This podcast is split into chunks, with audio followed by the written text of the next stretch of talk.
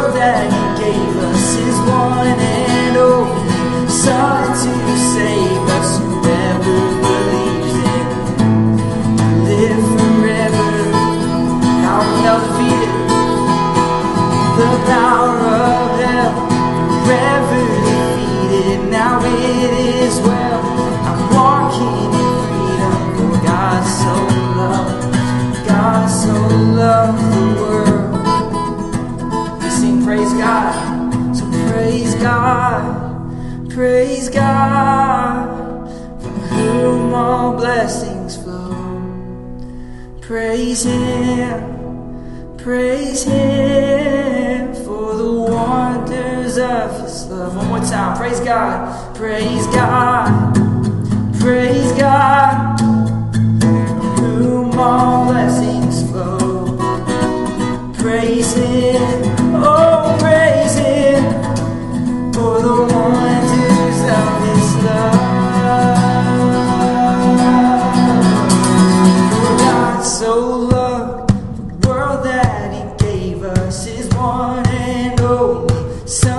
to save.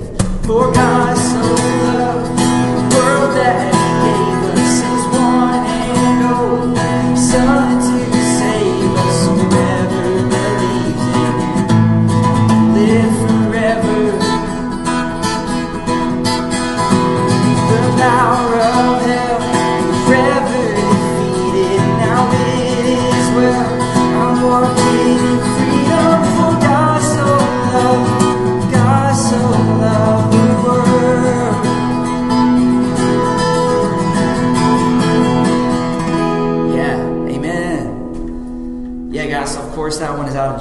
chapter 3 when we're told that God so loved you and me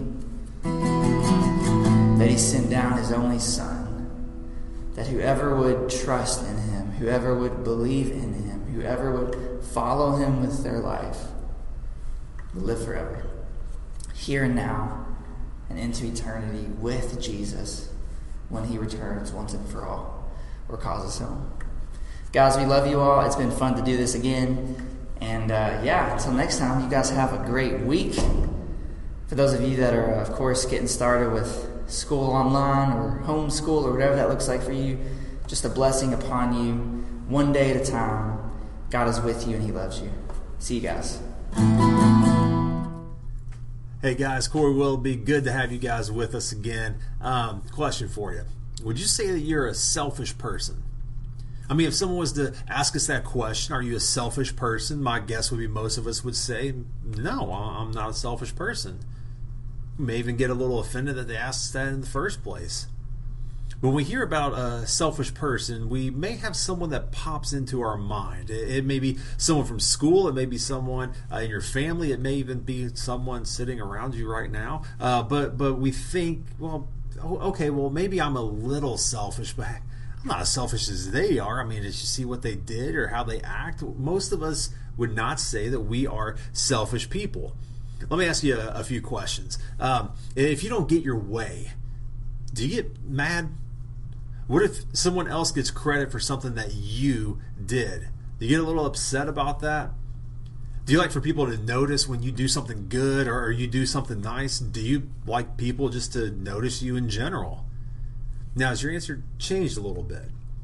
Now, don't ask those questions to, to you know offend you or, or make you upset or anything like that. I, I want to lead to the point of this: whether we admit it or not, all of us have a, a little bit of selfishness in us. We we all like doing things that we like to do. We like when things go our way. We, we like getting recognition for good things that we do.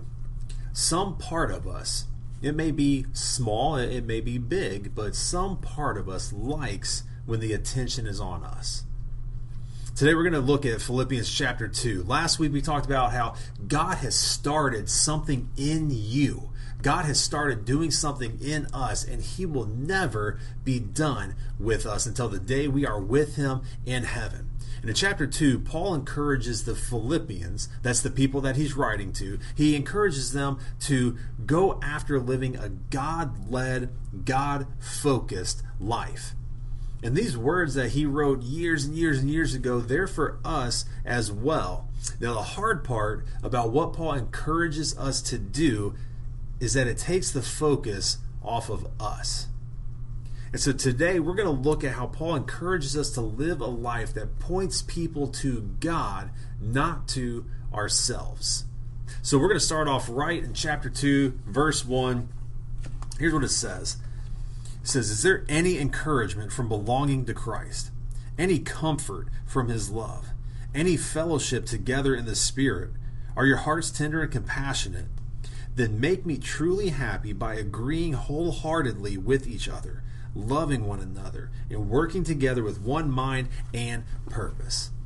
So, Paul continues his letter by saying that if Jesus has brought anything positive into your life, whether that's encouragement or whether that's comfort in hard times or friendships, if anything good has come out of your relationship with Jesus, then you should agree with others, you should love others, and you should work together. Now, there are a lot of things in the Bible that people don't agree with, they, they don't like, or they just don't want to listen to. And I think these two verses are big ones when it comes to that. I mean, if Paul was living right now, right here in 2020, and he said what he just said, man, he would get canceled quicker than anything. People would shut him down. They would start making memes about him. They would blow him up on social media so fast because he just said you should not argue you should get along with every with everybody. There's an important thing that we need to remember here. Paul is writing this letter to the people in the church in the city of Philippi. So yeah, it'd be awesome if everybody got along and people stopped arguing and started working together to get things done, but that's not what Paul is saying in this letter.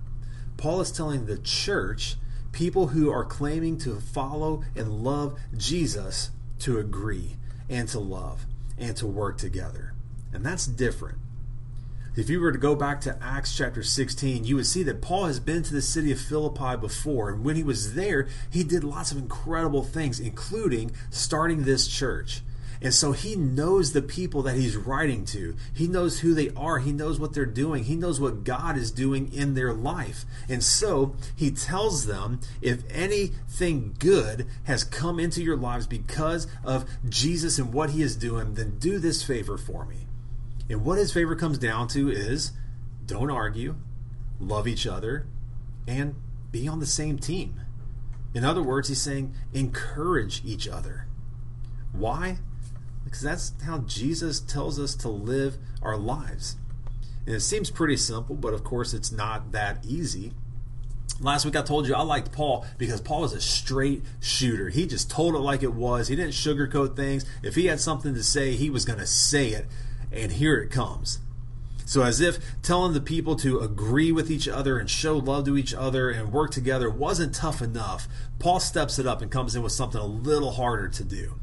And what Paul says next is a direct guide for how to live our lives different from the world around us, pointing people to God and not to us. So, starting in verse 3, check it out. It says, Don't be selfish, don't try to impress others, be humble, thinking of others as better than yourselves. Don't look out only for your own interest, but take an interest in others too. So Paul gives a list of four things, four things that we as Christ followers need to do. He says that we need to not be selfish, that we need to not try and impress other people, to be humble, and to take an interest in other people. Now, this doesn't seem like just a good list for Christians. To me, this seems like a great list for anyone who wants to be a decent human being. But Paul is saying these words in a letter he is writing to a church. He's writing this to people who believe in God because these are important things for us to do. And he tells us why in the next couple of verses. So in verse 5, going from there, he says, You must have the same attitude that Christ Jesus had. Though he was God, he did not think of equality with God as something to cling to. Instead, he gave up his divine privileges. He took the humble position of a slave and was born as a human being. When he appeared in human form, he humbled himself in obedience to God and died a criminal's death on the cross. Okay, so this list of things to do is not just a suggestion that Paul is giving because he thinks it sounds good. It's not just Paul's opinion. What Paul has just asked all of us to do is something that is echoed throughout the Bible. Live like Jesus. Follow his example. See, our goal as someone who claims to be a Jesus follower and to love Jesus, our goal should be to be like Christ more every day, all day man, because if anybody in the history of mankind had the right to boast in who they were or had the right to, to demand to be served, it was Jesus. I mean, Jesus could have demanded anything that he wanted. He, he could have demanded that everybody brings him donuts and coffee every morning. That'd be pretty awesome. I would do that. But he, he could have demanded, hey, Peter, go and get me some new sandals, man. Hey, hey, hey uh, Jake, uh, James, go and get me a new robe because this one's got a little bit of dust on it. Hey, every, everybody, everybody, hey, hey, hey, just start clapping for me because I feel like it. I mean, king of everything over here, I created all this stuff. But no, what we see Jesus do is Jesus gives up any divine privilege that he had, any supreme power he gave up, and he chose to do that so that he could come down here and serve others and be just like us. He chose to put other people first. He chose to serve others instead of always trying to get his way and the things that he wanted. And because of his humility, because of his obedience, which cost him his life, Paul tells us this in verse 9. He says, God elevated him, Jesus, to the place of highest honor and gave him the name above all other names, that at the name of Jesus every knee should bow in heaven and on earth and under the earth, and every tongue confess that Jesus Christ is Lord.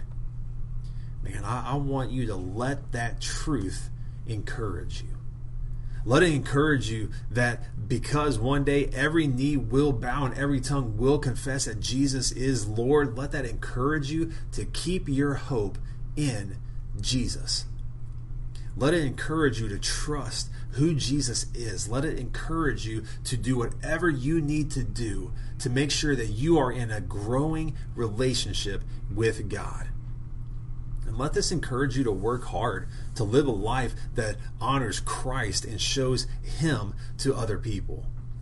And that's where we're going to let Paul close us out today. So, chapter 2 of Philippians, starting in the second part of verse 12. It says, Work hard to show the results of your salvation, obeying God with deep reverence and fear, for God is working in you, giving you the desire and the power to do what pleases Him. Do everything without complaining and arguing, so that no one can criticize you. Live clean, innocent lives as children of God, shining like bright lights in a world full of crooked and perverse people. Hold firmly to the word of life. Then, on the day of Christ's return, I will be proud that I did not run the race in vain and that my work was not useless. But I will rejoice even if I lose my life, pouring it out as a liquid offering to God, just like your faithful service is an offering to God. And I want all of you to share that joy. Yes, you should rejoice, and I will share your joy. Hey, if you just look at what's going on in the world. The world already has enough wicked and mean people. It doesn't need the church to provide any more of that. What our world does need is people that live differently. It needs people who live brightly and shine in a world full of darkness. We have to put the ways of Jesus above the ways of our world and above what we want. We have to look different from the world because that is what Christ has called us to do. Will that make you popular? Probably not. Will some people hate you because of that? Yeah. But on the day when we stand before Jesus, will he look at us and tell us that we did a good job being faithful to Him and reward us for the work that we did for the kingdom, absolutely that will happen. And so it's hard to look different from the world and live in a way that points people to God and not to ourselves. But just like Paul says, God is working in you. And God is giving you the strength to do what He wants us to do. And that is why you should be encouraged. Guys, thanks for joining us today. I hope it was good for you and worth your time. We are excited about the days ahead of us, man. So, in case you weren't aware, September starts next week. That's insane. But in September, we got some cool things coming up. We've got a high school camp out happening. We got middle school bonfire happening. Registration for our high school, middle school fall retreats is going to be opening up. But more than that, boop, boop, boop, OSM, Okolona Student Ministry, is going to be reopening on September 13th. We are excited. It's going to be so awesome. 9 o'clock on Sunday mornings. Middle school worship happening in the Commons. High school pursuit happening in the loft. High school worship happening 6 p.m. on Sunday nights here on campus. It's going to be awesome. Uh, let's see. It's going to be lit, uh, dope, fresh. I, I, don't. I, I, got nothing. You guys got to help me out. Uh, but man, we are so excited to be back with you guys. It's going to be great. We've got some uh, new things planned. It's going to be a lot of fun. But we need you to be there. We want you to bring your friends. It's going to be incredible. We love you guys. We hope you guys are doing well. If you need anything, hit us up on social media, email, any of that stuff at the end of this video. We love you guys. Have a great day. See ya.